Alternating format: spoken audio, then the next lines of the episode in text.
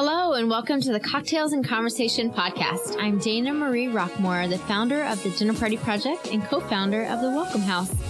I'll be inviting intriguing guests over to my home to chat about some of my favorite things cocktails, story, the Enneagram, and rest. Hello, friends. Thank you for listening in. Happy summer, all the things, probably wherever you are. It's pretty hot. It's pretty hot. Coast to coast, it feels like. If you're not somewhere that's hot, let us know. But here we are. I'm very excited about today's podcast. It's delicious on so many levels. It starts out with one of my top, top fave drinks. Perfect for summer because it is cool, juicy, light, not too sweet. Um, I've done it on this podcast already, so sorry, not sorry. It's a repeat, but it's worth it. It is an elderflower martini. It's literally as easy as one, two, three to make um, one ounce of Saint Germain, one ounce of Tito's handmade vodka, one ounce of lemon juice. And if you so desire, you can also put a splash of simple. It's um, really up to your taste of sweetness, but this one does not have simple. It's just those three ingredients that you put into a cocktail shaker with a bunch of ice and you shake until nice and cold. So, probably a minute, maybe 45 seconds. Um, you don't want to water it down too too much, but it is a gold standard in my book. It's so good.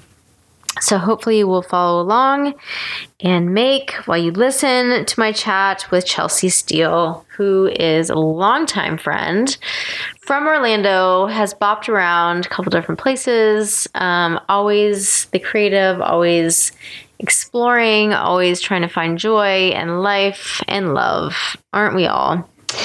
So she has landed in Los Angeles, which I am currently in, and has been really fun spending some days with her, hearing her stories and all the things that she is trying to make happen in life and in the world.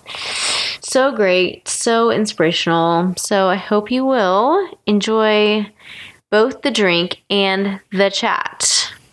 Cheers. So, as you may know or may not know at all, cocktails are kind of my thing. At the end of a long day, or any day really, crafting a drink, whether it's simple or more complex, I really look forward to a delicious cocktail. Plus, it makes all conversations better. Tito's handmade vodka is always a go to for me. It's the perfect thing to have on hand to make just about any cocktail. That is what I love about Tito's. It's so versatile. Anything from a Moscow Mule to an elderflower martini to a white Russian. Plus, Tito's handmade vodka has won a million awards, but for real. It's been distilled six times and won the SF World Spirit Championship. So the next time you are looking for an incredibly drinkable cocktail, pick up Tito's handmade vodka. Plus, you should head over to titosvodka.com to read up more about their story and pick up some delightful recipes. Hey, Chels. Hey, Dana. Hey. Welcome to the Cocktails and Conversation podcast. It's an honor to be here. Yeah, cheers, salute. Cheers. Together at last. This mm. is delicious. Mm-hmm.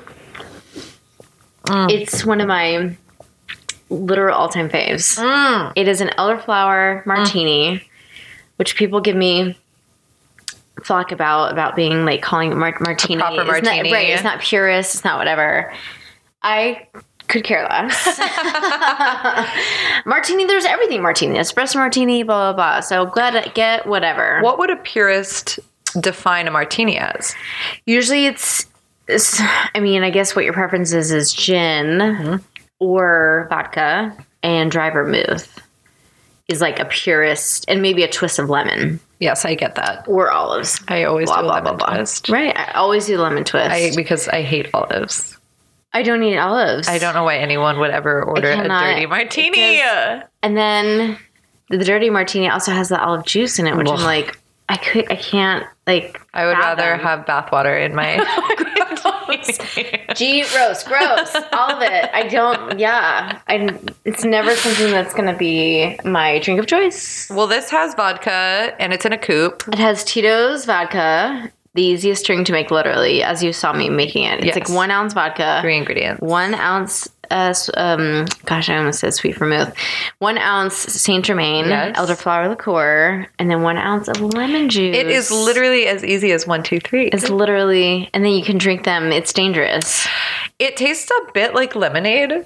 Uh huh. So, yeah, on a hot day like the one we are having today, are. it is dangerous. In Los Angeles. Yeah. Because I'm in Los Angeles. Have fun. Have fun. How are you enjoying it? Thank you for hosting me. Of course. Happy to. Mm.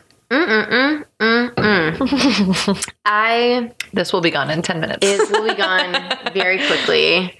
Too bad we don't have just like a bartender on t- on standby. Shaking our next keep drink. on, keep them coming, keep them coming. That would make for a very interesting podcast as well. It would be great. You could, well, hopefully, Many- if you get sponsored, maybe during the break, right? we can just shake up another one. Another one, perfect. Yeah. Um, yes, LA has been good. So many good friends, so many good times, so many good eats. Hmm. Really. It's the best food. Last night, man, just blew my tiny little mind. I am so little glad. Doms. My favorite restaurant. Gosh, squid ink pasta for the win. It is. I've had squid ink pasta once before at Rolf and Daughters in Nashville, Tennessee. Yes. and it was delicious. And I honestly can't even remember what it tastes like after eating at Little Dom's. Fair enough. It that pasta blows every other meal I've ever had out of, Out the, of water. the water. Yeah, Yeah. it's perfect. We have been lucky enough many times, several times, not many times, over the years of Dinner Party Project that a couple of chefs have made squid ink pasta Mm. and served it at dinner. Amazing. And it's like, what a hit. What a delicious, fun meal to have. Yeah. Like black pasta slash the taste of it is incredible. It's and amazing. gorgeous. I digress. Okay, so cocktails. Anyway, this one is winner. Mm. Um, I would love to know about your cocktail preferences. If you have like a go to drink or a treat that you love at the end of the day. Yes, I will tell you. Of all the questions I knew you'd be asking, this is the one I was dreading the most Good, let's get out of the way. because I love cocktails. Who And doesn't? I don't know that I have a favorite. Uh-huh. It is like the days of the week undies you wore as a kid. Okay. I feel like depending on the day of the week, I've got a different cocktail that I enjoy. My most go to is usually a margarita, Mm. Old Faithful. Mm-hmm. I know how I'm going to feel, I know what it's going to taste like.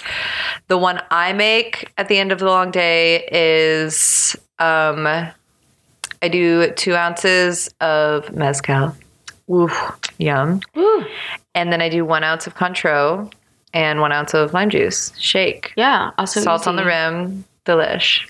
Great. That's my, yeah, Easy Old breezy. Faithful. I also love a dark and stormy. Same. I love a dark and stormy. I love rum. We're Florida girls. I love rum. Yeah, of course. And we have been here in sunny Los Angeles, but I've heard this summer in Florida it has been constant rain. Rain, rain, rain, rain, rain. Obviously, it's hurricane season, Yes. but they're really dark and stormy yeah. over there. That's I feel So- like the I that's how I remember Florida summers. In July it rains every day. Right. I think it's from what I've heard more than the normal. Yeah. Because it, yeah, it rains every day in the afternoon and mm-hmm. like 20, 30 minutes later, you're like, okay, back to normal. Yes. But it's been like dark and stormy. I hope everyone's treating So themselves cheers accordingly. in cheers to everyone in Florida. We love you. Love you. Stay dry. Stay dry. Ooh. Mm. Here in Lost, the city of Lost Angels, One of them. here you are. What would be like two or three places that you'd go to grab a cocktail in this city of many cocktail options? what a question. Yeah. Um, a place I don't get to go to as often as I would like, just because it's not close to me, is a place in the arts district called In Sheep's Clothing, Okay. and Sounds dangerous. it. Yeah, I mean, yeah. Yeah. I think I don't know what the metaphor is there. I don't A know. deceiver Yeah. in sheep's clothing. or or perhaps yeah. I Remember mean, Little Red Riding Hood? yes, but is deception always bad? Like something can be deceptively good. You're like, this Uh. doesn't look good, and then you're like delighted by something. Like New York City street pizza, delicious. amazing, Yeah. but like, it doesn't look like much. You know, but you know what it's going to be, so you do it anyway. I guess.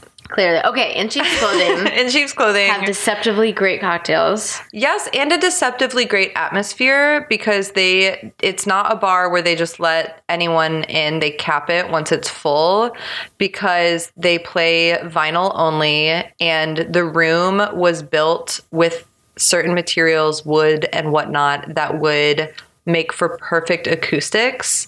And then the mm. seating arrangements are also set up so that everyone is hearing the music equally.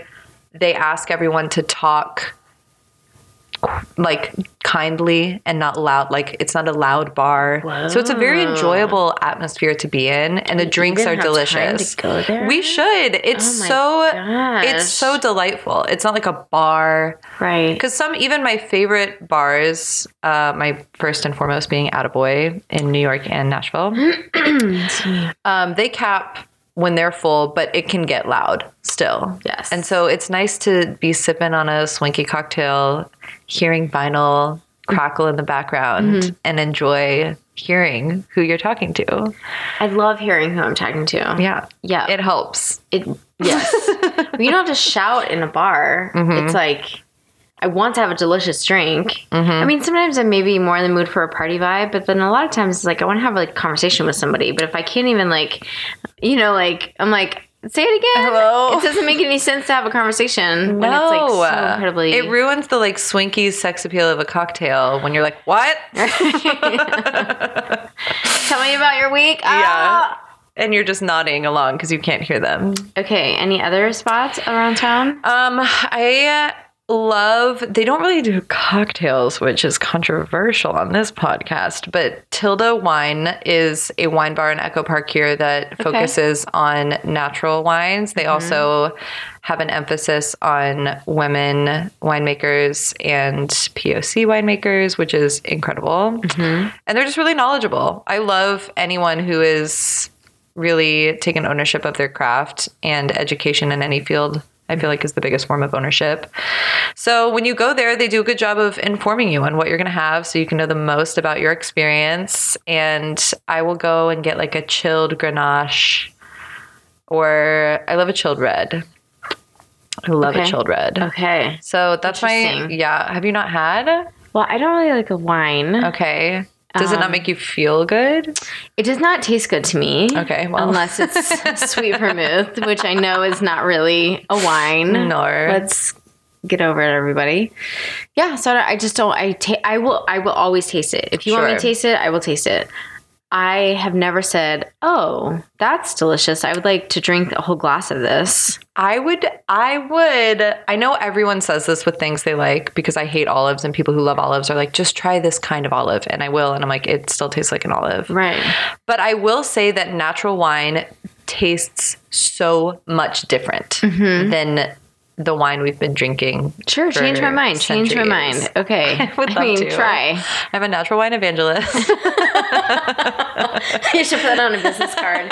Part time. natural wine evangelist. Evangelist. I would say borderline full time. Okay. You can't really walk away from your calling, you know? True. You, glad you have found it. Glad you have really leaned in, and the time is now. Yeah. Cool. So those are my my two spots. Two spots. that I really like. Little Dom's, which we've also plugged.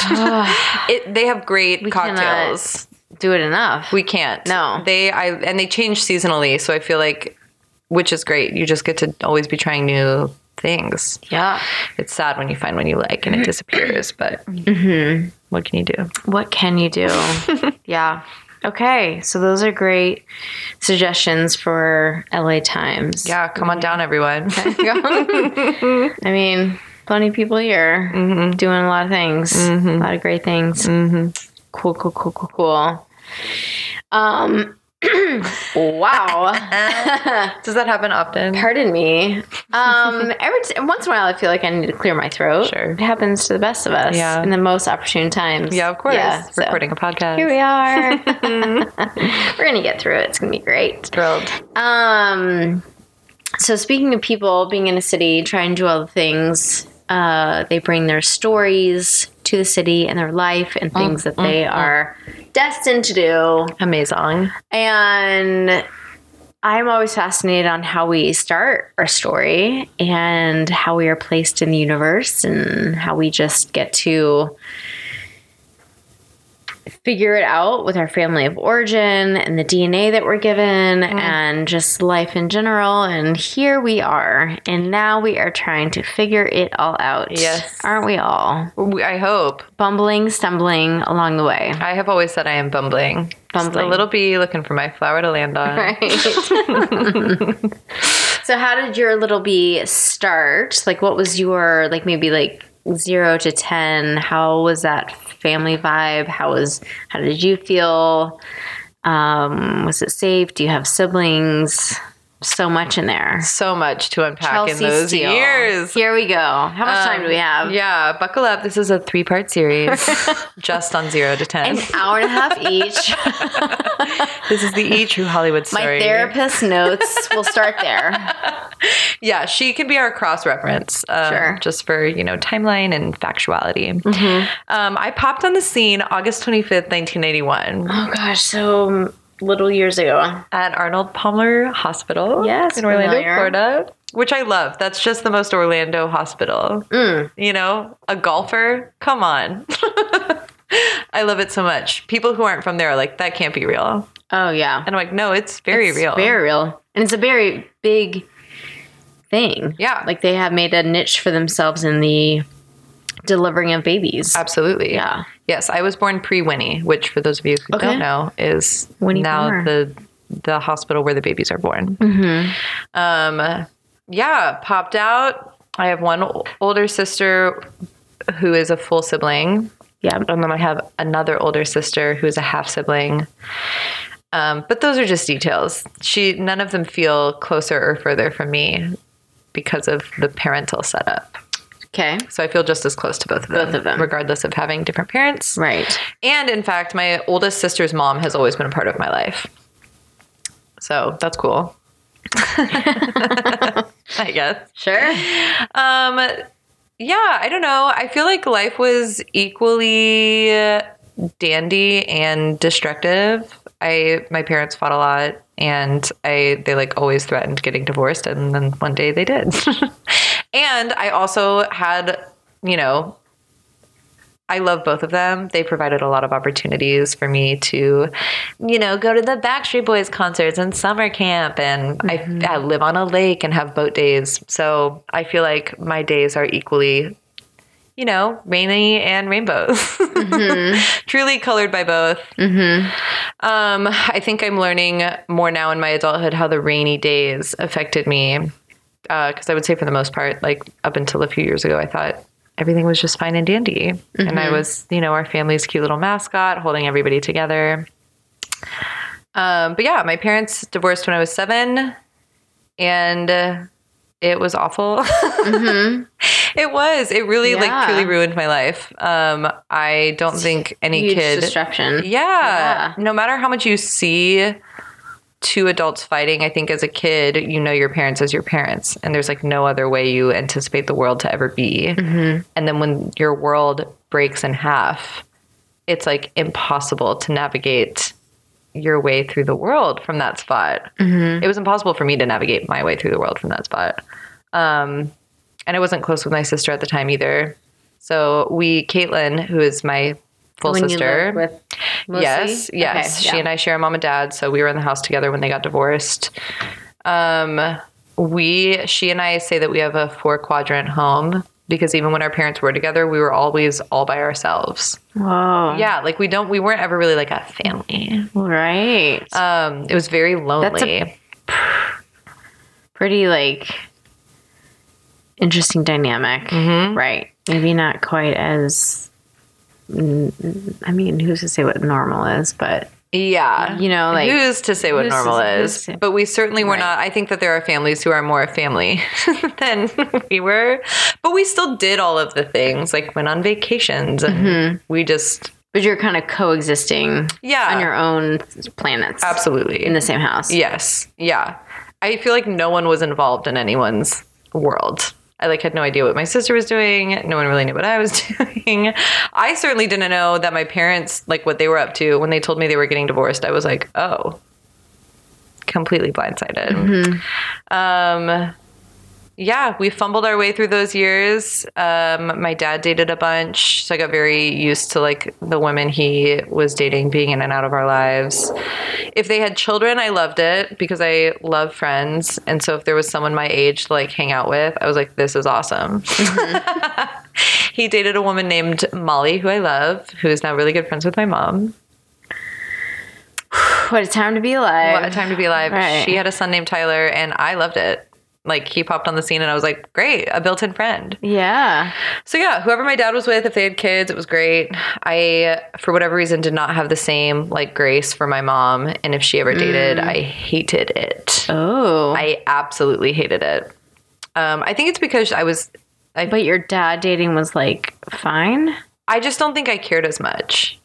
Again, the built-in friend thing was helpful. Mm-hmm. I had a different relationship with him too. Like my mom was a stay-at-home mom, so I spent so much of my time as a child with her, of her just like playing with me and mm-hmm. taking me shopping. you know, I also didn't. I had great friends in school until middle school, and then I started being bullied, and so she was like my best friend in middle school. And so, yeah, it didn't feel like my parent dating. It felt like my friend dating. And also these other, which I know is problematic. um, uh, I also, the dudes she dated weren't like great. So You had your radar on. I sure did. Absolutely. And she would say that. Absolutely. Like in hindsight, I think she's like, Chelsea always knew. Which I did. Right. I had a premonition, you could Yeah. say. Um yeah, I it wasn't it really was not all bad. It was not all good. I feel like it was I've got some some big T traumas in there, some little T traumas in there. Um no real guidance and that I think is like maybe the theme we can take away from all of this. Is like I've never That influenced the rest of everything. I still feel that Until way until today. I'm like, what do I do? Nobody has told me Right. what to do. My parents never really helped me with homework. I never really did homework. Um, I had a very informative experience when I was in elementary school. My dad was dating that woman, Molly. And we used to go to Epcot all the time, every night to watch the fireworks. We would go in the back entrance and walk towards the France part Yeah. we would get ice cream and we would watch illuminations reflections of earth firework show and it was great. I loved it. Uh truly a childhood to behold. Um but i remember coming home from school one day. My dad wasn't home yet because he was at work. Um the our i guess nanny or whoever was looking after us at the time picked us up and she would just watch us make us dinner until my dad got home. And my dad came home early and I was working in my little math workbook and he was like, change your clothes. I was still in my school uniform. He was like, we're going to go to Epcot early. And I was like, oh, I am way behind on this because I don't do homework and I have to, this is due tomorrow. And he got down on my eye level and he was like, I'm going to be honest with you. Your grades don't matter until you're in high school because that's when colleges start looking at what you're doing. And I I was like, "Oh, really? I didn't know how school worked. I'm a kid." Like being held back is the worst fear I think every kid has because you're going to lose all your Sure. friends and Look like a fool. Yes. Yeah.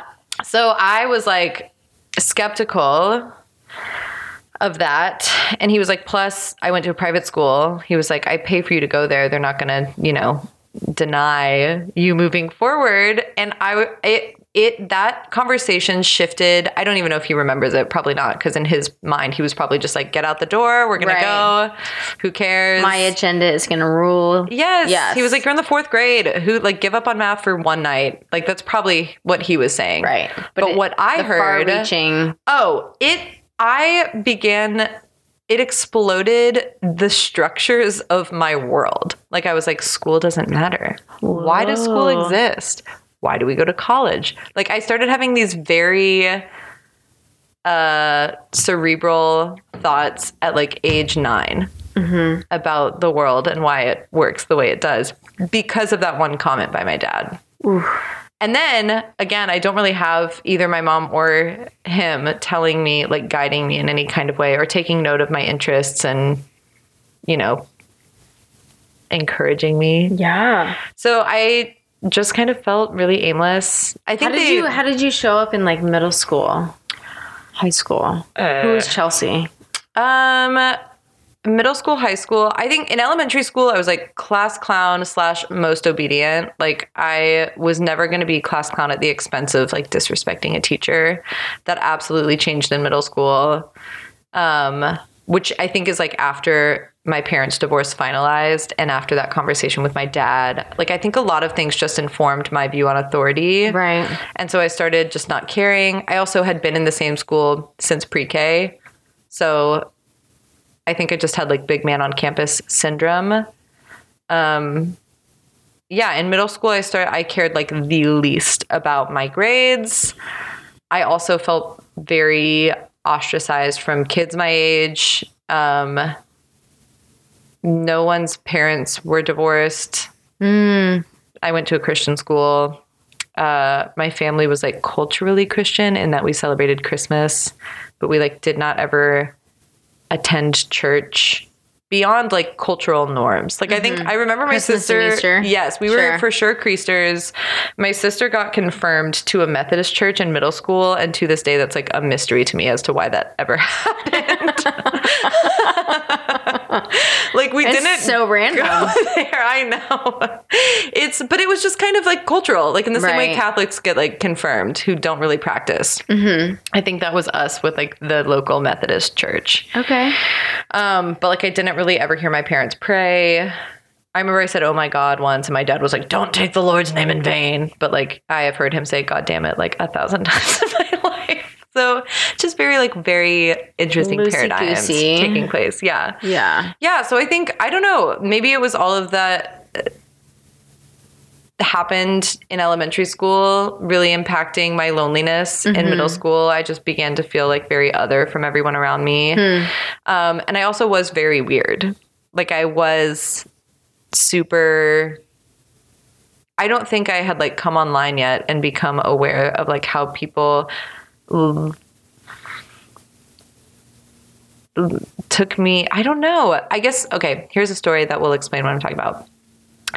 I remember sitting there was one popular table. It's middle school. The girls are still sitting with girls at lunch. The boys are still sitting with boys except for like one group of people who are cool and popular and they are like the co-ed table and Okay. they're all sitting together Middle school. Yes, middle school. Okay. One of the boys asked me to sit with them, and I was freaking out, but obviously played it cool. I was like, "Yeah, sure, for sure. Like, save me a seat."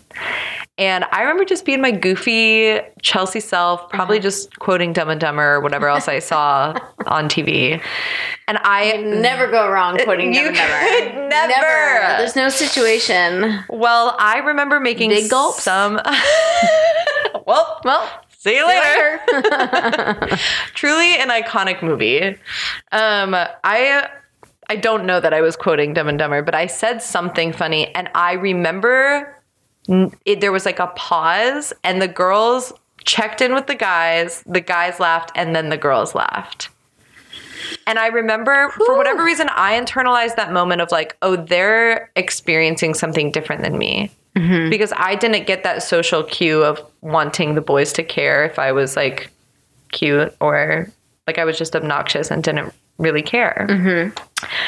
So I feel like I had a lot of experiences like that, that instead of maybe liberating me and being like, I feel like in that situation, I could have internalized that and been like, wow, I'm really powerful.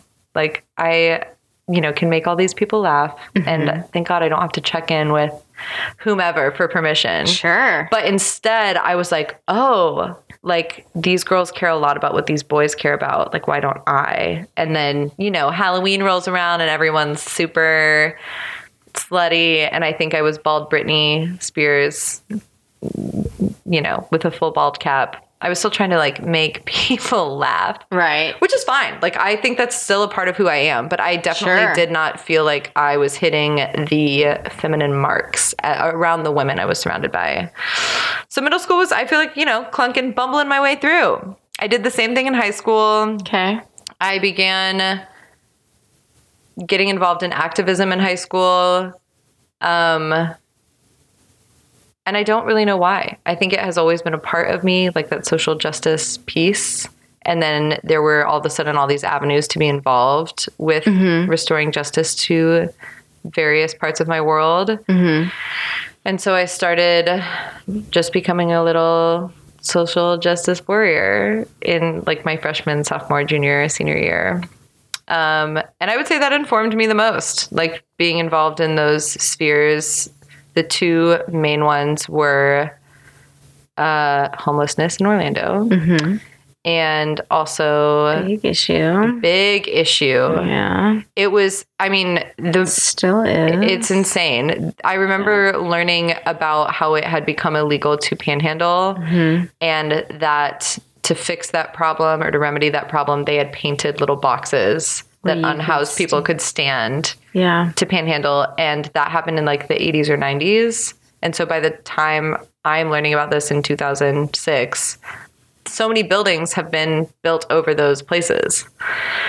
Um, that was the first like fact I had learned about homelessness in Orlando, and it just led me down a rabbit hole of discovering how problematic the infrastructure for people who are without a home is. And yeah, I thankfully had friends who were working to try and close that gap.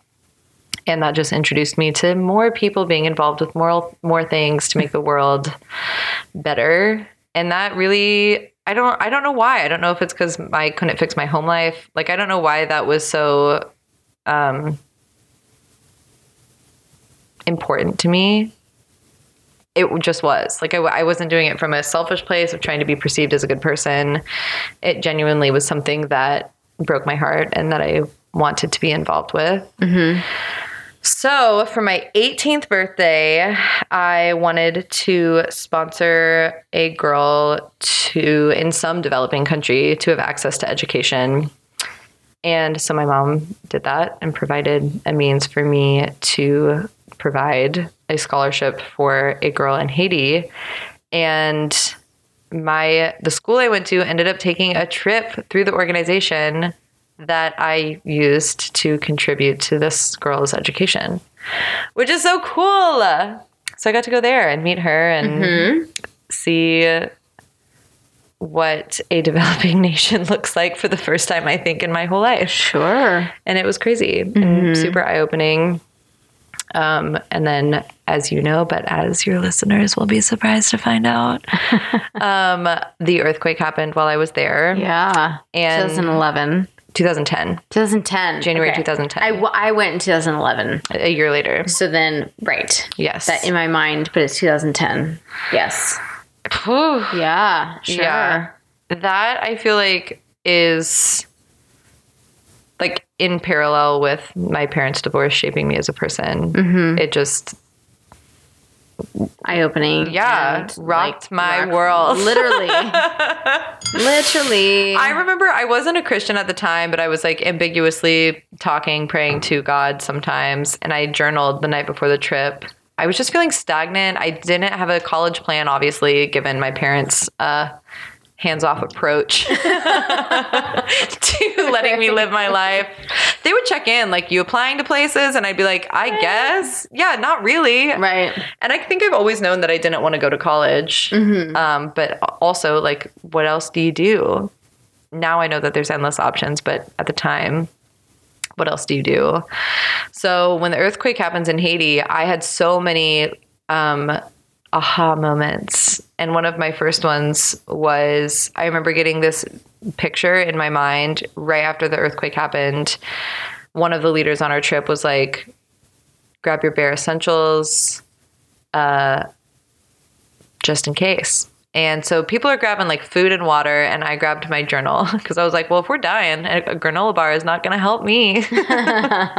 so, very pragmatic. I would grab food. Yeah. That would be my uh, number one go to. I know that we would dive into the Enneagram later, but I think it is very telling, Telling. of my fourness that I grabbed my journal.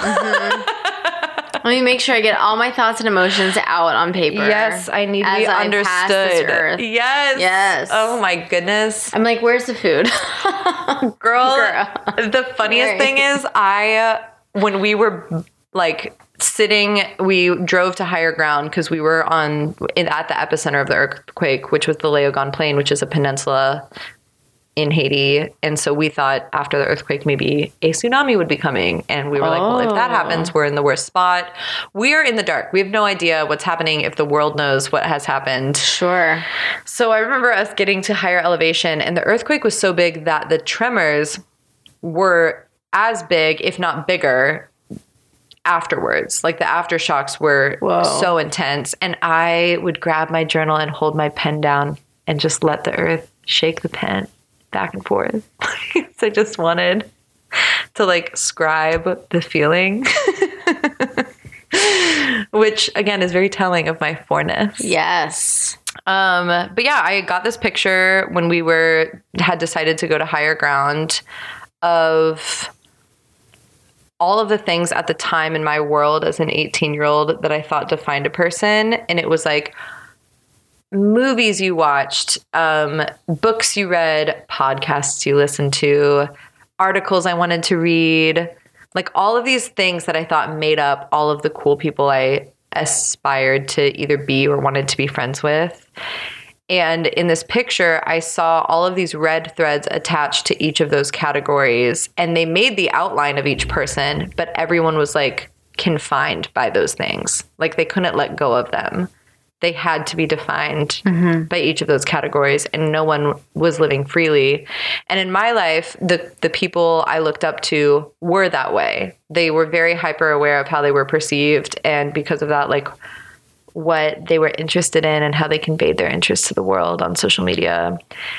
And now that I'm in a situation where I don't know what the next day is going to look like or if it's going to happen, I was just like, man, if I get to live beyond this, I do not want that. Hmm. I just want to enjoy life. And I think the things we consume do shape us, but in that order. Like we consume them and then we take a different shape. We shouldn't use those things to define our shape. Trajectory of who we want to be. Yes. Yes. So I, yeah, I just quit caring about how I was being perceived, which I think in high school is like the biggest freedom you can ever be given. I think in this lifetime is the biggest freedom. Sure. Um, but yeah, so that I mean, and then it's a long again. This would be a three part series if I told the whole story. But we ended up getting rescued, and uh, it's a whole ordeal. But once we got back, I knew college was like off the table.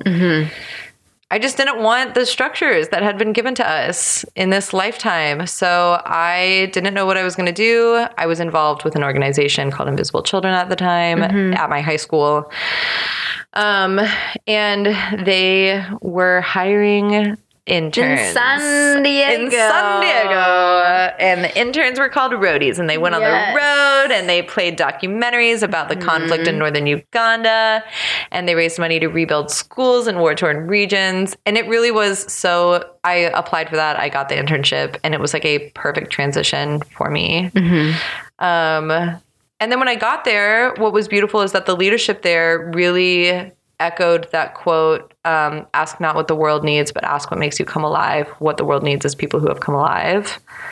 And so that was like a different layer. Here I am being Yeah. this activist and truly asking what the world needs. Um, but here they are asking me, who are you? And how can you serve the world with who you are? Which, and then I didn't know who I was. so, or what I liked. Here I am. Yeah. So I think that began my journey of what, who am I? What am I interested in? And I had always done like theater and whatnot in school. I was a little thespian. Um, so I feel like Shocker. I know everyone listening is surprised. I'm shy.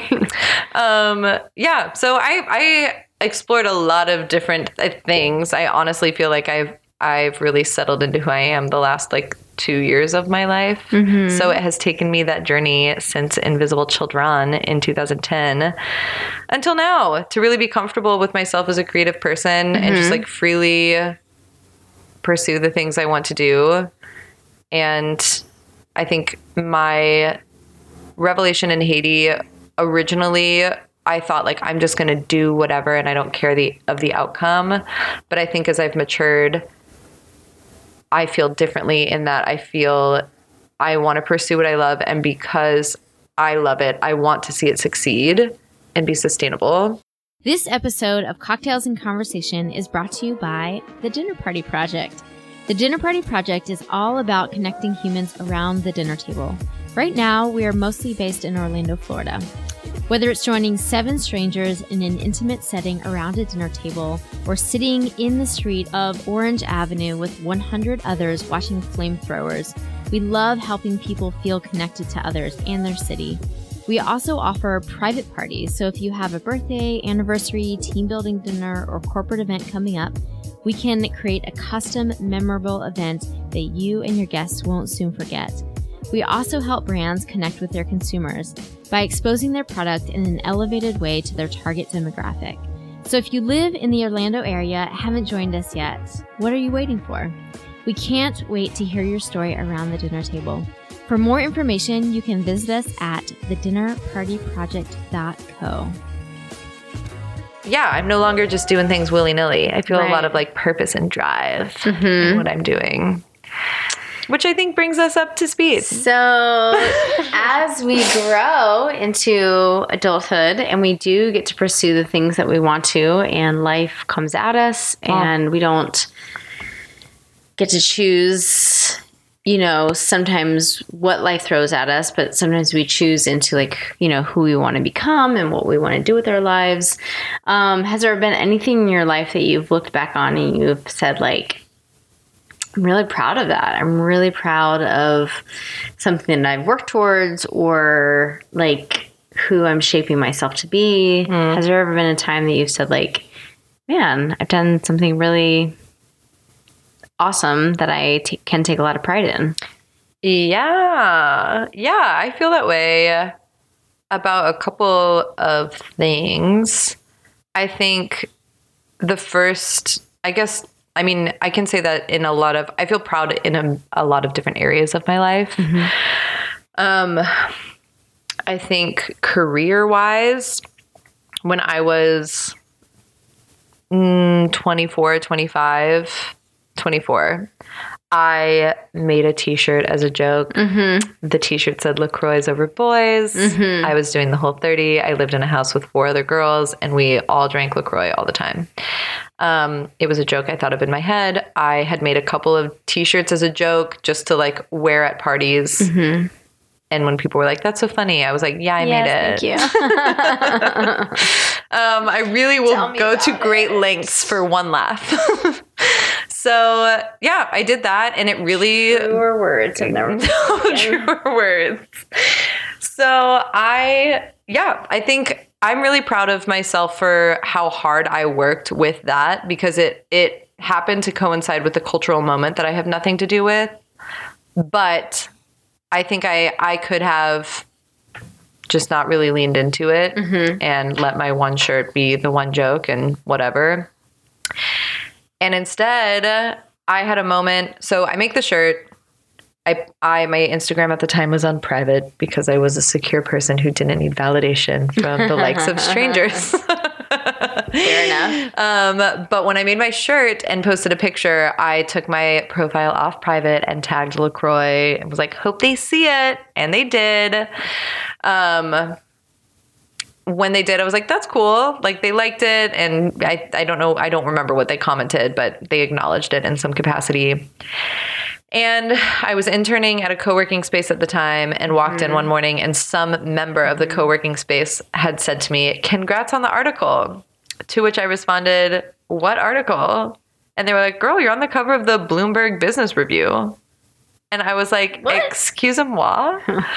so, sure enough, I pop on the Slack channel and someone had posted the article, and it was about LaCroix and like the rising stocks of LaCroix. And no one could really understand why this beverage from the 80s was having this weird resurgence. Yeah, in the late uh, 2010s. Aughts. Yeah, the late aughts. Yes. So, yeah, I mean, I didn't either, but I found this out later. LaCroix doesn't have any, they don't do any mainstream marketing. They don't have ad space in hmm. magazines, billboards, or otherwise. And therefore, they don't have any images available to the public to use in articles. like a JPEG or something. Okay. So when someone is writing an article, they source from Instagram, mm-hmm. and which is easy for people to do because Instagram owns those images. So all they have to do is put the Instagram image instead of The user image or the username? no. You can embed like an inst like in the same way you can embed a YouTube video. It's literally just like it's still Instagram's. It's still from the platform of Instagram. oh, got it. if Right, a right. website is writing an article, it they don't have to use like a photo. They don't have to buy a photo from somewhere Mm-hmm. or someone. Um, and they used mine, and Mm-hmm. it was about how like millennials were the reason of this resurgence and. Mm, you know, it wrote about how LaCroix was beating out stocks of Pepsi and Coke, and no one really knew. Yeah, insane. Like these major beverage companies. And the picture they used was me in my LaCroix Over Boys shirt.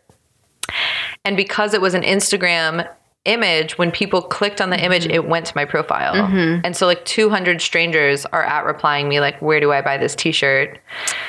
And again, I think that was the moment I could have been like, sorry. Right. Just for me. Yes. and a part of me did think that because I had made them on a website that was just like you could make a one and done t shirt.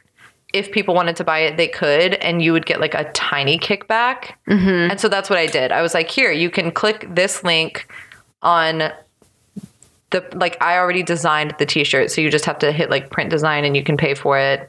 And the company will give me like 10%. Yeah. But again, I'm not a business person. No. I'm like, that's fine. Like, I But in the moment, you had something readily available for people to. Yes. Right. Um, and I was working three jobs. So I was not looking for like a side hustle. Right. I was at this uh, co working space on Tuesday, Wednesday, Thursday. On those evenings, I was working at a restaurant called Burger Up. Mm. And then on uh, Friday, Saturday, Sunday, Monday, I was slinging peaches for the peach truck on the side of the road. I remember this time. so I really was not interested in like doing something else. Um, and then because I was at the co-working space, there happened to be a guy who was a member there who was a screen printer.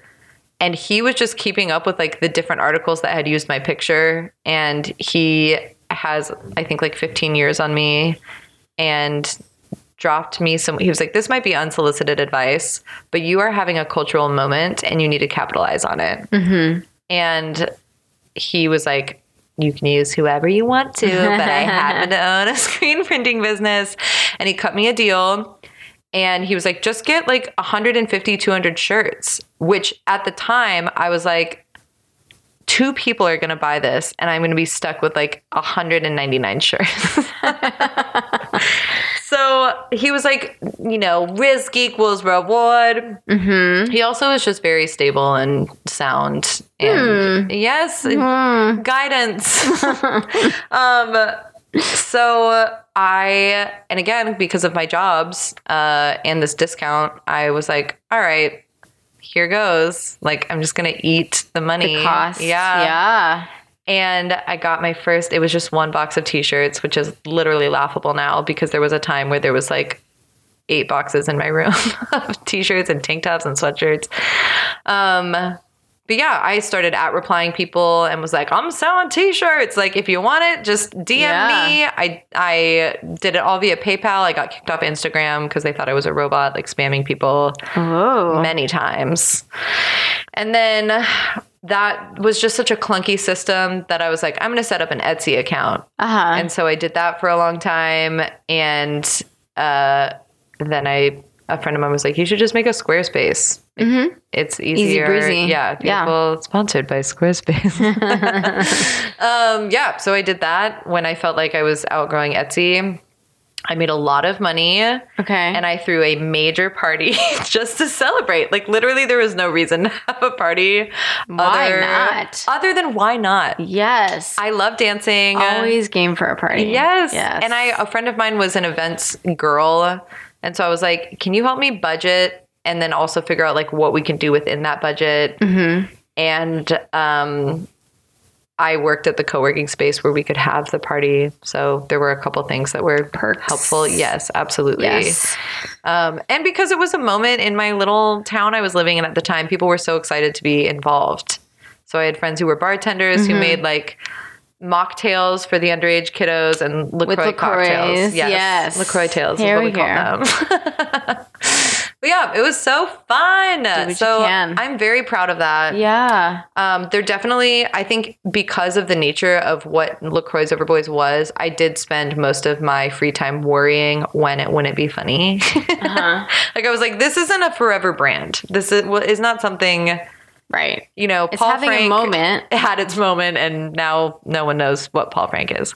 So I know what Lisa Frank is. thank God. Everyone should know forever. Um, if not, we are praying for you right now. um, yeah. So I think I just did like the most with it that I could. I at when it was kind of dwindling down, I was offered a job to work in a magazine. And when I was at that magazine, LaCroix reached out to me about buying LaCroix's Over Boys. And they called me with their lawyer. They were like, We have our lawyer on the phone. We're interested in buying your assets. I said, Let me talk to my lawyer. and I hung up the phone and called my mom and said, Do you have a lawyer that we can use? Slash, where can I find one? Yes. Um, uh, so that was a journey. I ended up hiring a person I knew from Invisible Children who's a lawyer who helped me through that process. So that's something I'm really proud of. And uh, I want to say two years ago, I published a children's book, which I only did because of my journey with LaCroix's Over Boys. It's really just difficult to figure out. Um, I mean, anyone who's sold a product, I'm sure, is to figure out like how much do I want to buy, how much can I buy, how much do I need to sell, to Yeah. earn back Operations whatever. is a real Ooh, thing. yeah. So, but Running a business. yeah, girl, Yeah. that was all LaCroix's a Over Boys was. Small one. Anything. Yeah. If anybody has some item on Instagram that they have made, they have had to figure out operations. yes. So crucial. Ugh. So, but because of that experience, when the book came around, it wasn't this daunting. Like, I have friends reach out to me and they're like, How'd you do that? And it's not knowledge I can necessarily convey because it is all just like clunky info I gained along the way from like slowly but quickly mm-hmm. selling t shirts. Mm-hmm. And I really, I mean, I'm, you know, made, ta- I made, I really made as many things as I could for LaCroix's Over Boys.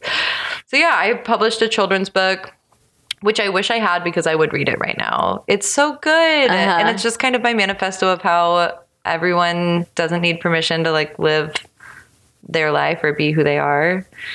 Um, but written in a campy, cute way for children. So I'm very proud of that. And I'm proud of myself for moving out to Los Angeles. Here we are. It's an expensive, hard, yeah. but beautiful city. So, has there ever been a time in your life that has been a challenging or like a devastating, Mm-hmm. awesome moment? We have highs.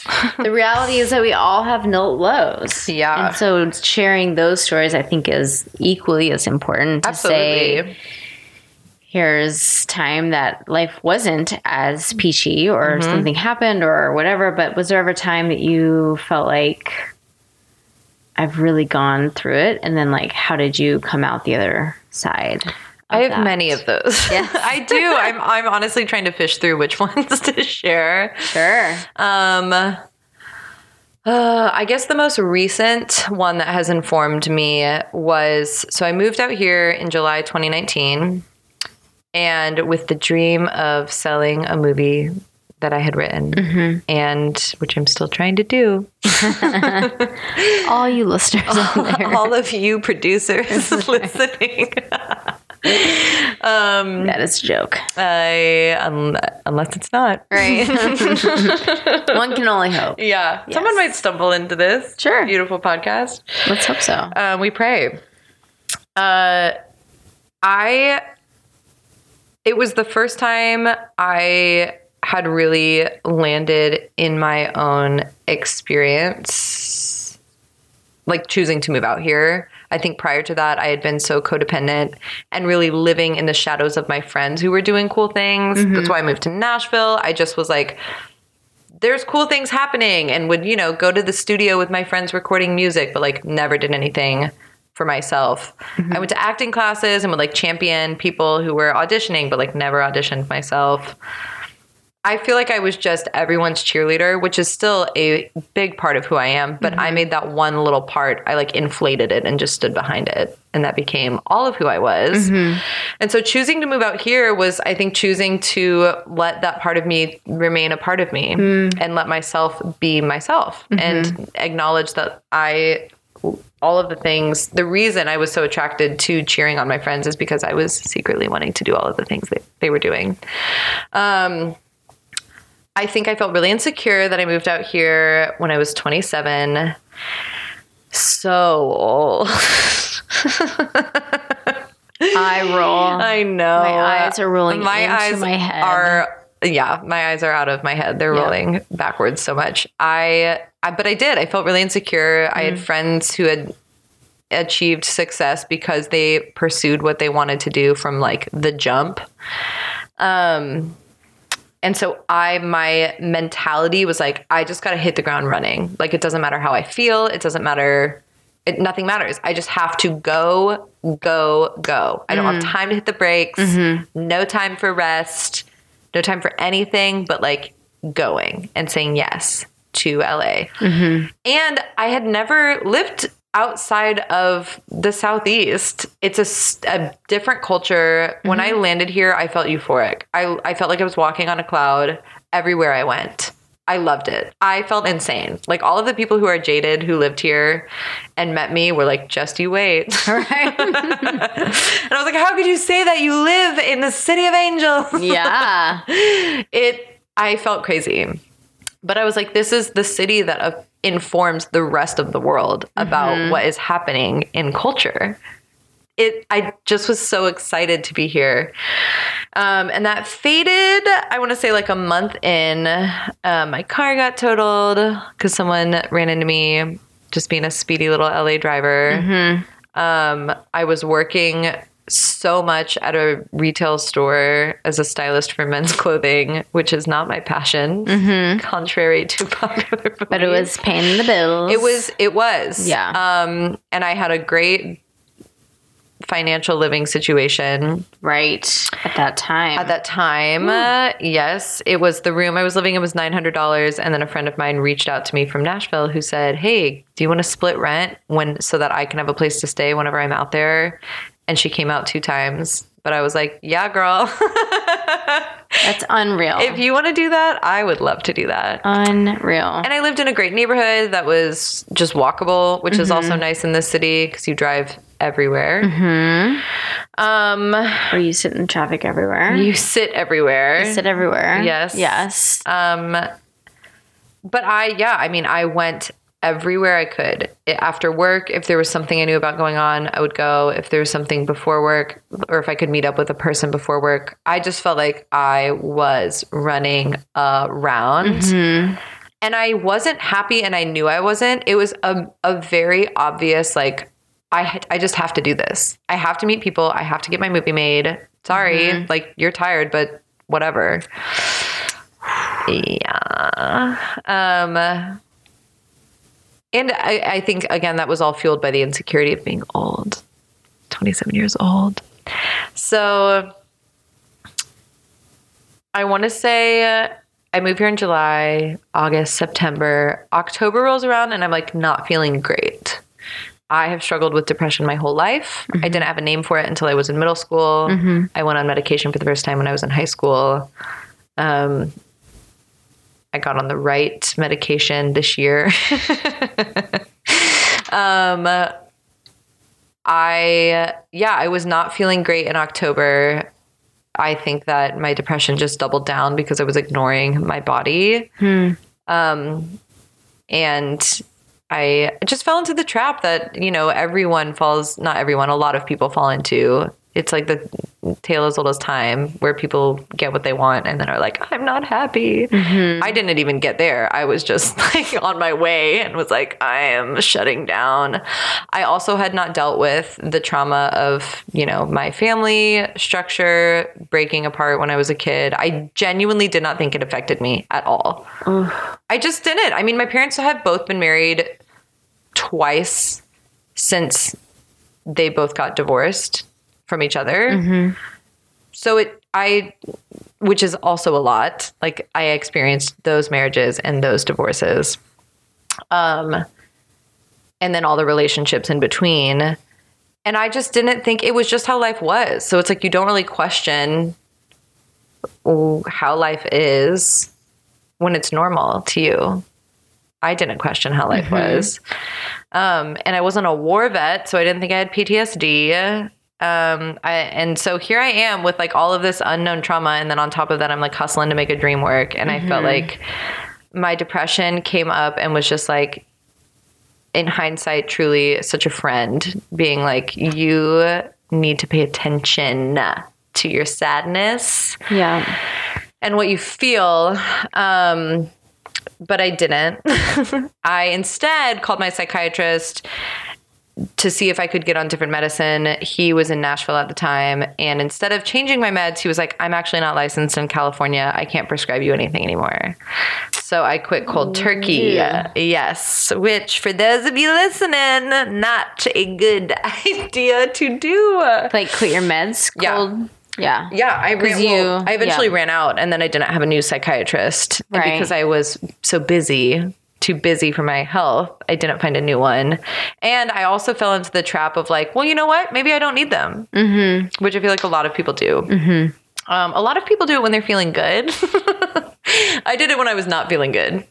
Um, Christmas rolls around. I'm super unhappy, which, you know, the holidays are hard for everyone. Um, but it I feel like it can highlight what you don't have, no matter who you are. Like if you're single, you're like, I don't have a spouse. If you don't have a parent around, it's like they're not here. Mm-hmm. For me, it's bouncing around to everyone's house and just being like, where is home?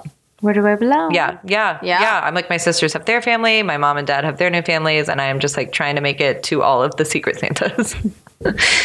so I'm, but again, I'm not acknowledging that that's a tough reality. I'm just like, this is life. Mm-hmm. So we're denying reality. Um, a friend of mine invites me to go to Italy with her. I fly on New Year's Day to Italy, and Italy is gorgeous. It's mm-hmm. beautiful. I'm miserable. I am miserable. Mm-hmm. Um, yeah. So I, when I was there, wasn't doing well. Came home, and I mean, to put a long story short, I had I ended up having panic attacks like regularly, mm-hmm. which I think was just the depression coming out sideways. And my therapist suggests that I go to therapy and mm. deep dive mm-hmm. into a treatment center, mm-hmm. which I didn't want to do. I didn't want to go. I didn't want help. And I certainly did not want to ask for the financial help to go. Mm. So I spent about two weeks being like, I'm not going to go. And then uh, I kept calling her every day, being like, Are you sure this is something I should do? And she called me one day and was like, I can't keep taking these phone calls. You either have to trust me Whoa. as a doctor, as a woman with a PhD, sure. and go, or not. Like, it's up to you. Click. And so I decided Here to go. Are. Yeah. Right. And it was great unpacked all the trauma. Uh-huh. It was the hardest thing I've ever had to do. I had to like tell my family that I wasn't okay uh-huh. after being like the funny, you know, keep it together girl. Class clown. Yes. Sure. Yeah. Yeah. Not fun. I had to ask my dad for financial help, which as an adult is just embarrassing. Um, not fun. Sure. Uh, yeah. So, uh, it, yeah, it was all the things. Yeah. Hi, I'm depressed. I'm depressed enough to go to treatment. Mm-hmm. Um, and also I need you to pay for it yeah, it was awful. I truly hated it. It was like leading up to getting there was miserable. I spent my first week there not thinking I deserved to be there because there were people there with like, you know, addictions and to me things that were like worthy, treatment worthy. Mm-hmm. Um, but yeah, when I was there was great. I learned all the things you see on social media about unpacking trauma and the body keeping the score. Sure. And I feel like I yeah, just now have space for myself in a way I never did. Mm-hmm. And it's so easy for me to be in LA because I have boundaries with myself now. And mm. I feel like more opportunities are coming my way. It's great. I love it. I feel very at home in myself. And you I survived. I survived. Right. Uh, I did not think Versus I would. just right. It, this will kill me. Yes, but it did not. It yeah. You're still here praise God. Yeah. Truly. Um, but yeah, so that's, I mean, I wouldn't wish that for anyone, but it's also been my biggest, like, I feel the most secure and strong in myself and in my life because of going through that. So grateful. And I am so sure that that was such a pivotal moment for your life to step into to say this healing that I've been searching for, or maybe not even knowing that I needed, but ready to get down to business to be able to look at the painful stuff mm-hmm. and then to say there will be beautiful life on the other end of this, but doing the hard work in the moment of addressing it. That's Which- what I didn't realize is like the beautiful stuff I thought happened if you suppressed the, n- the negative things. Mm-hmm. I didn't realize the beautiful things would happen when you walk through the negative things, Right. which I had done. So beautiful. Thank you for sharing all the things and for being you and just living life with, I think, such joy, which is a great reminder of mm.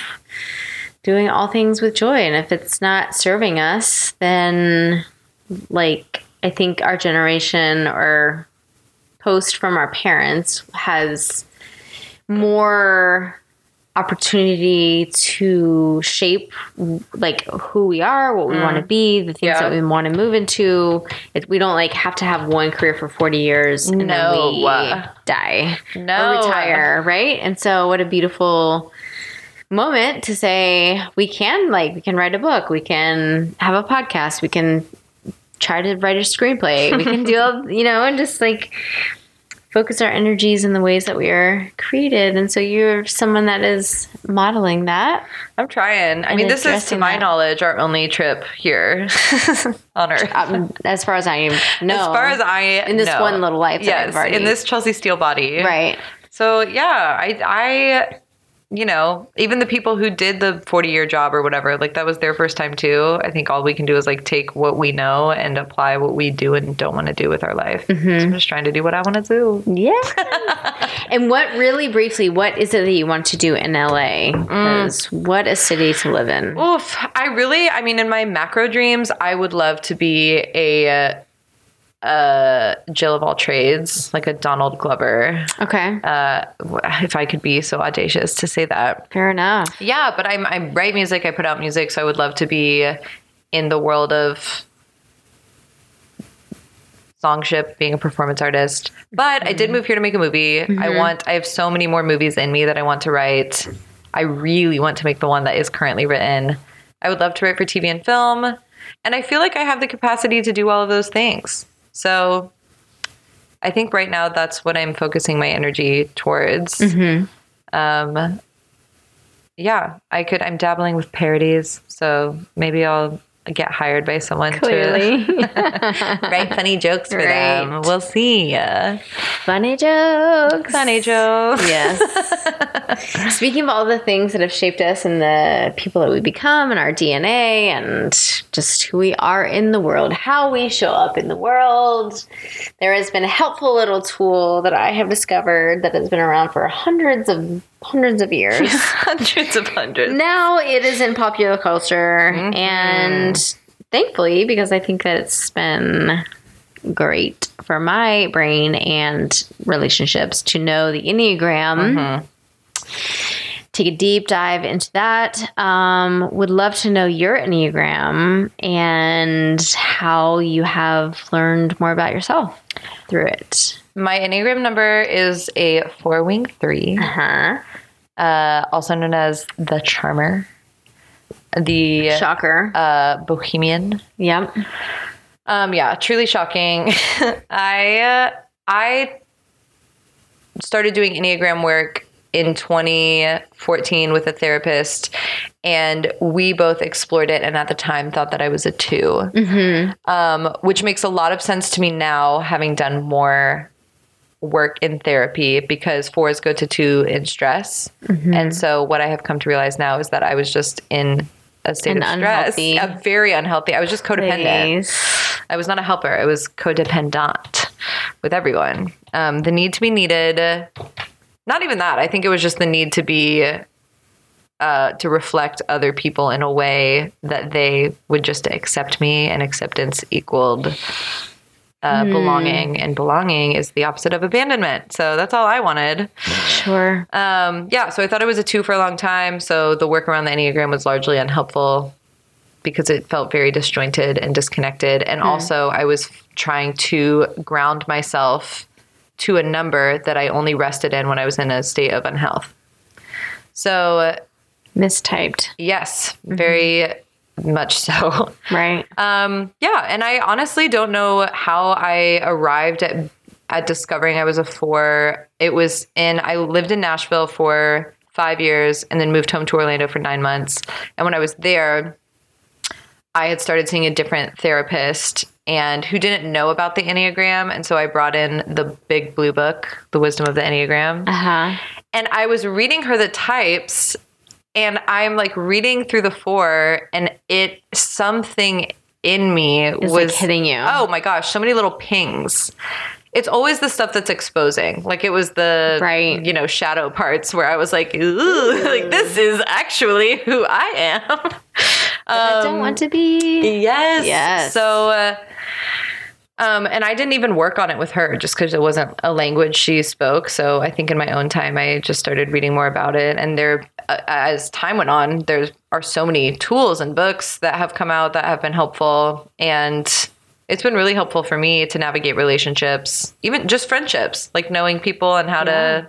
How did it show up in friendships? It's shown up the most in my friendship with my best friend, Kaylee Rutledge, um, at Kaylee Rutledge Music on Spotify. and she and I are more like sisters than friends. We both like really parented one another in high school. Um, we shared a journal in high school that we would write in and then put in the other's locker. Um, and yeah, I think as disagreements have come up, we've always used like different personality things to identify why it is we see the world so differently. Uh, the first time that happened, we watched a feminist documentary called Miss Representation that Oprah Winfrey produced, and I loved it. I was like, this is phenomenal. I, I just every every part about it struck some kind of chord with me, and she did not like it because of certain aspects. And I was like, well, yeah, chew the meat, spit out the bones. Like you can sift through. Mm-hmm. Can't you separate yourself from the things that you don't like and mm-hmm. the things that do affect you? Like if if they are that amazing, like is it worth focusing on the things you don't like? And that moment, we all we knew was Myers Briggs, and so she was a J. I'm a P. Mm-hmm. Very big difference. Yes. And in that conversation, I was like, "Oh, you just see the world differently than me. Like you really do have a more black and white view of how things are, and so you put things in that category." And she used the age old analogy of like, if there's poop instead of chocolate chips and brownies, you're not going to cut around it and eat the brownie. You're going to throw away the brownie. And that's just not even an analogy that works for me because it that it's too black and white. So I've seen the Enneagram be really helpful for us in disagreements because um, she's an eight nine, and so nope, backwards. She's a nine 8 Um, yeah. Um, I think she has trouble speaking up for herself, but she also has the a little bit of a challenger in her, a little bit of a pushback. Um, and someone not speaking up doesn't feel safe for me all the time because I just want to feel understood, and I think consequently, I really want to understand other people. So um, Dana's phone is ringing. That's why I'm laughing. Just context for all you listeners. Um, uh, yeah, I, I. So when someone isn't telling me how they feel, and all I want to do is understand them, it is, it's really hard for me to engage with them. Uh, yeah. So I, I think knowing more about that's helped us. And consequently, like I think she just needs a minute to like process her emotions and me diving in and being like, "Tell me how you feel." She doesn't have space for that all the time. Right. Um, and that's fair. You know, that's not like there is no right or wrong way to exist as a person in this world. And so I think for me to demand that of anyone is selfish. And knowing that about myself is helpful. Um, yeah, so I, I've seen it show up Yeah. the most there, but I think knowing it's also help been helpful to me in workplace environments and whatnot. Right. Yeah. How do you feel like for yourself that it kind of released you into like the fullness of Chelsea? Um. Wow. I. ooh, how has it released me into the fullness? Well, I think given my parental history, not really having any guidance, like it's a super helpful guide to, you know, I was because I think I'm an individualist. I was super turned off by something that categorizes people. Uh, I was like, there's no way that everyone fits into nine Yeah. cat there's billions of people in the world Right. like are you kidding me um i think i also couldn't find along with being in unhealth also being someone who doesn't want to be pegged down it's it was super hard to find my number Right. because i was like you don't know me i could be Uh-huh. a two i could be a three i could be a six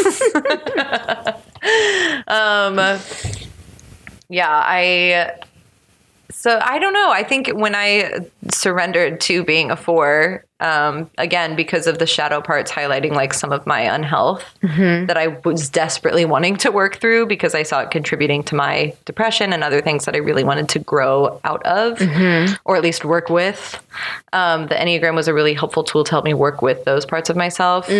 Um, yeah, I think all fours have a bend towards depression um, or yeah, the feeling of feeling other. Like the black sheep feeling I had as a kid is like very common, universal experience for 4s Um, yeah, I think as much as I fought wanting to be categorized, I, I guess in the way in which it released me was letting me know like I am not as uh, other as I thought I was. There's a whole world of us out there, especially in this city. I want to be different, just like everyone else. Yes. Oh my gosh. It's like it's so weird because it's it's ugh. Imagine this mind job. You want to feel like you belong and that you are understood. Yeah. But you don't want to feel like anybody else. Like what? That is maddening. Yeah. So I guess knowing that that is like an actual person that's a type Uh-huh. is liberating. Yeah. You know, Fair enough. I don't have to be at war with those very conflicting parts of myself. Yes. They can kind of just exist at home mm-hmm. in me. We're all learning and growing.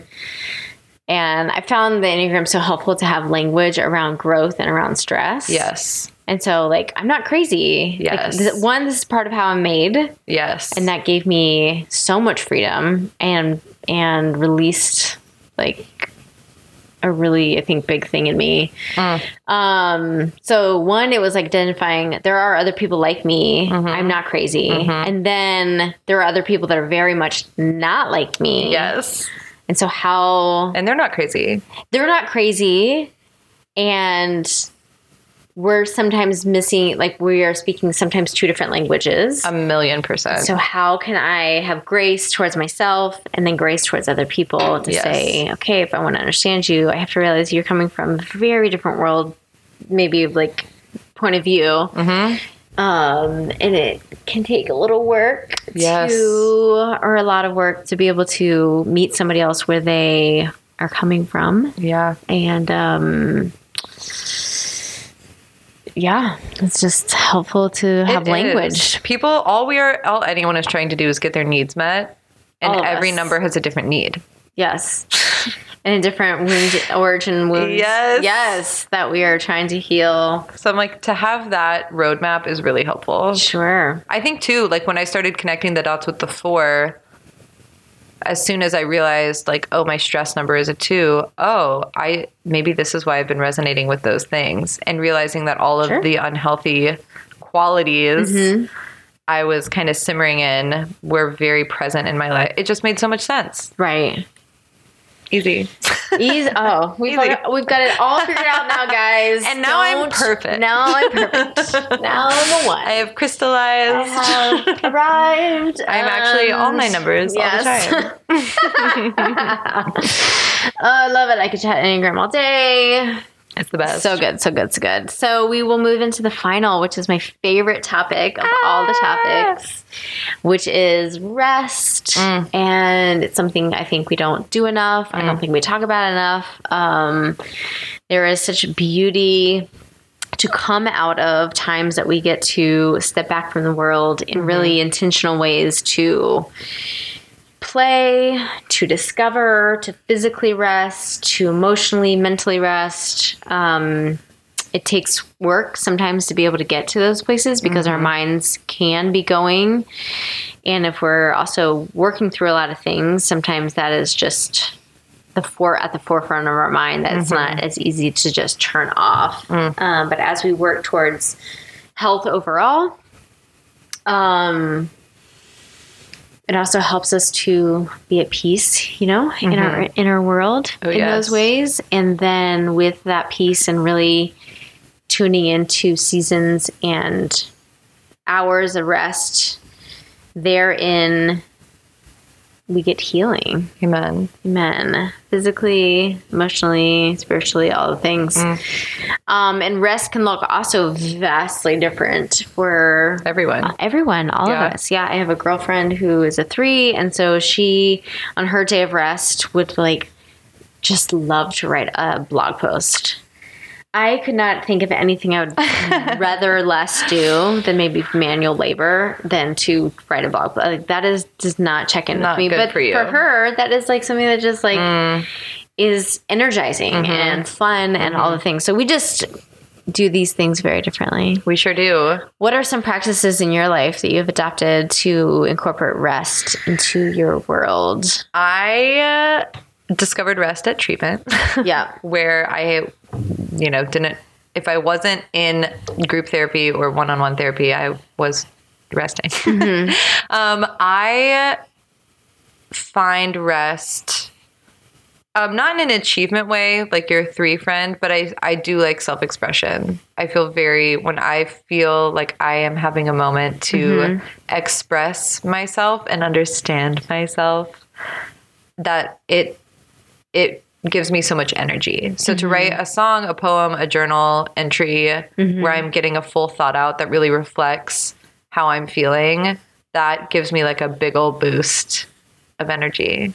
And it's really restful for me. And so I need space to do those things. I'm super extroverted, so that's confusing uh, because those things are very internal and introverted. Um, and I need them. Like I absolutely need time and space to do those things to function as a normal person.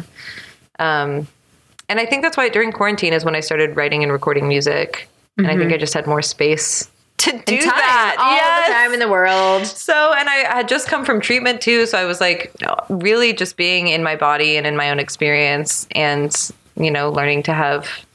We also, I couldn't really see anybody. So I feel like all of that energy I used to take from people and reflect back was just taking from myself and reflecting it back at myself. Yeah. But yeah, no, I would say writing in any capacity is really, really restful for me. I, yeah, I think my my best ideas come when I'm just like sitting in bed with an idea on my computer with my journal. And then you know, I love a, a classic yoga class or flow in my apartment, um, or a massage. you know, Message or a or a massage. Either one works. Uh, yeah, Yes. just the common law practices of rest. Right? I love those. Yeah, Sure. I used to have a massage membership because Ugh. it just was something I knew I needed. Glory. That's like the, that's like life peaking for me. It was yeah. Massage membership. I mean, you you can get one. Yes, I am sure I can. If you had, if Chelsea had 24 hours, like an ideal, perfect day of hmm. just, it could be here, it could be anywhere, money's of no object, it could be by yourself, it could be with people. I mean, you're just, I mean, we're just dreaming here. We're shooting for the stars. What would be 24 hours ideal? Oh, this question is so hard because I find so much joy in creating. So I'm like, at some point in this ideal day, I would want to be like on a movie set, directing something. You can do any, it's Okay, supernatural. supernatural Yeah. time. We are defying the odds of life as we know it. Yes. I wake up. Yeah. I in this magical world, have a espresso machine in my home. Okay. Um, I can where I can pull espresso and steam milk, and I'm going to make myself a cappuccino. Um, and then I am going to probably go and create like some short film or Okay. or maybe a scene for a big film, but I have some devoted concentrated time to creating a story that I really want to bring to life. Um, and that's probably going to take a lot of time. So by the time I'm done with that, it's probably dinner. You know? Sure. I mean, those That's things take a lot good of time. chunk of the day. I am in this dream world trying to be realistic. when you yes, but you're you are locked in. Yeah. To yes, A project. the creative process. yes. Yes. Um, and I could sub out the the set day with like a studio day writing a song, but I honestly think movies are more life giving. So that's what I'm going with for now. Sure. We get out, it's dinner time. Okay. I am meeting up with a couple of friends and we are eating at somewhere on the beach at sunset. Yes. The food is incredible. The drinks I wanna be there are right crispy, now. right? Yes. The sky is glowing. It's an endless summer. Perhaps we go for a night swim or a dip in the ocean. Mm-hmm. Um, I just, I would prefer the ocean just to hurl my body into the Pacific, um, as you and I did days ago. yes. Um, and then I would probably end the day either dancing with people I love Mm-hmm. or just with people that I love. We could have like a game night at my house Mm-hmm. or something. I love games and I love friends. So that's probably my ideal day. It sounds very And I dreamy. would go to, I wouldn't be able to go to sleep. I'd be buzzing. I would be buzzing. I would be smiling ear to ear. into the next day. Yes. Where we repeat. Eat, sleep, repeat. yes. Yes. Yeah. That's my eat, pray, love. Okay. Yeah. Yep. That sounds perfect. glorious. Amen. Yeah. Let it be. Uh, we need it. We need to keep these things in mind as like important things, important Mm-hmm. days, important Mm. like setting aside the time and the finances to say these things do matter. Yes. And they will reflect and then they will grow in my life. Mm. Right. I think, yeah, money, thinking about money as an investment is important for me because I'm like, okay, well, if I'm investing in my creative things that I like doing, then those returns will hopefully Pay off. be, yeah, Someday. reflective of what I'm investing in. Right. We hope. Yes. So good. Do you have any um, mantras or MOs that you kind of live or words of wisdom that you could share with Mm. us? Mantras. I usually do. Like, I feel like every few months I'm like kicking around a new mantra. Um, I think the one that rings the loudest at the moment, for whatever reason, is the end of a Mary Oliver poem where she says, Tell me what you're going to do with your one wild and precious life. Um, and I, I believe in it's a different poem. She says, At the end of my life, I want to be, I want it to be said that I was a bride married to amazement. Those are two things I like always return to. Okay. Yeah. Yes. where I'm Beautiful. like, I want to be a bride married to amazement. Mm-hmm. I, ooh, also, this actually, I think, comes before those two. Maya Angelou said, uh, people will never remember what you said or did, but they will always remember how you made them feel.